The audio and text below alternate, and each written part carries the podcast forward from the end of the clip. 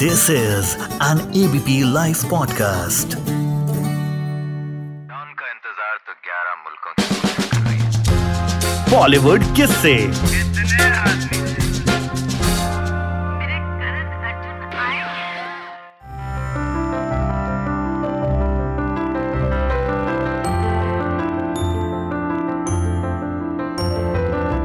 प्रेम नाम है मेरा। प्रेम नाम है मेरा, प्रेम चोपड़ा। आप कहेंगे कि भाई, इतनी खूबसूरत वादियाँ और इतने खतरनाक खलनायक का ज़िक्र, प्रेम चोपड़ा का ज़िक्र। भाई, ये ज़िक्र इसलिए क्योंकि पहाड़ों की इन्हीं खूबसूरत वादियों से प्रेम चोपड़ा का कनेक्शन रहा है।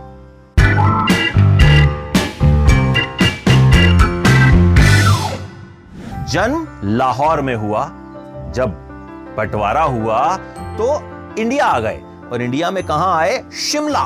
खूबसूरत वादियों के बीच जो है प्रेम चोपड़ा ने अपनी ज़िंदगी के कुछ साल बिताए और पढ़ाई भी की। उसके बाद शौक चढ़ा कि भाई हीरो वीरो बनना है।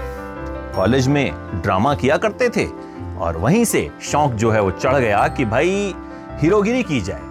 पर पिताजी जो हैं, वो इस बात के बिल्कुल खिलाफ थे। बोले, बेटा पढ़ाई लिखाई करो आईएएस बनो, कोई अच्छा काम करो। असल में पुराने जमाने में क्या होता था ना, ये जो फ़िल्मों का धंधा है, इसे बड़ा खराब सा माना जाता था। कहा जाता था, नौटंकी कर रहे हो। अब प्रेम चोपड़ा को तो बनना था तो पिताजी से कहा कि एक बार ट्राई तो करने दो। उन्होंने कहा, ठीक है बेटा, ट्राई कर ले, लेकिन मैं खर्चे के पैसे वैसे कुछ नहीं दूँगा। मुंबई आ गए। यहाँ आकर कोशिश की, स्टूडियो के अंदर ही नहीं जाने दिया जाता था। भाई माया नगरी में हीरो बनना आसान बात तो है नहीं।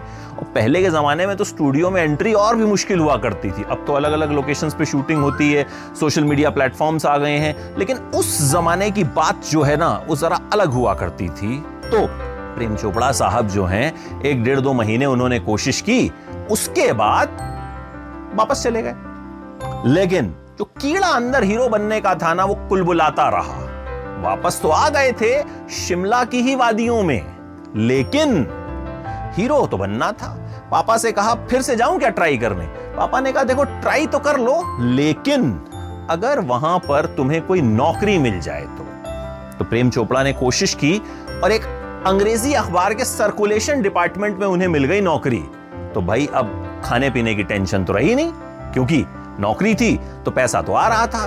तो प्रेम चोपड़ा ने काम धंधा जो है वो शुरू कर दिया यहाँ पर और उसके बाद एक रोज ट्रेन से अपने ऑफ़िस जा रहे थे, एक शख्स मिला। उस शख्स ने कहा कि, भाई, आप फ़िल्मों में काम करेंगे? बोले, मैं तो यही करना चाहता हूँ। वो शख्स उन्हें ले गया रंजीत स्टूडियो।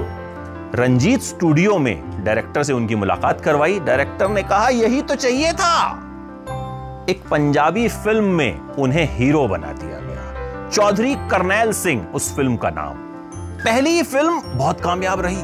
इसके बाद फ़िल्म मिली शहीद भगत सिंह, उसमें सुखदेव का किरदार निभाया, वो भी बहुत कामयाब रहा।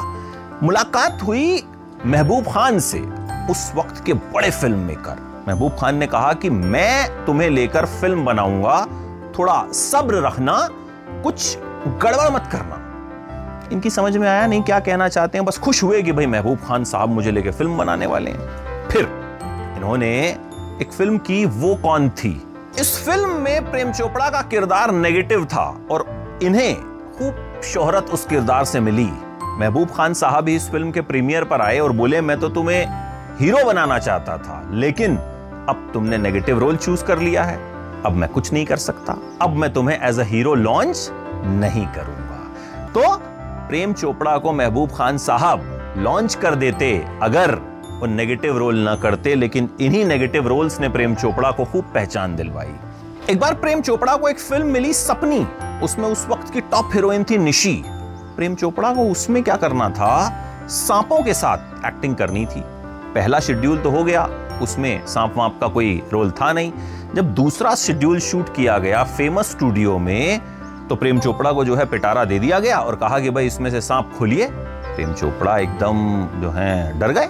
उन्हें सांपों से बहुत डर लगता था। उन्होंने कहा, मैं ये फ़िल्म ही नहीं करूँगा। उन्होंने एक शेड्यूल के बाद ही उस फ़िल्म की शूटिंग छोड़ दी और चले गए।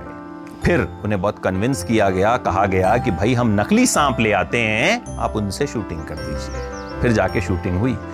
एक बार दोस्ताना में हंटर मारने थे इन्हें, अमिताभ बच्चन और शत्रुघ्न सिन्हा को। तो जैसे ही हंटर मारते, उनके पास आ जाते, लगी तो नहीं, लगी तो नहीं। बार बार पूछते। शत्रुघ्न सिन्हा और अमिताभ बच्चन को लगा कि भाई, बड़ी फ़िक्र है इन्हें हमारी। फिर इनसे पूछा कि, इतनी फ़िक्र क्यों कर रहे हैं आप? ये तो एक्टिंग है।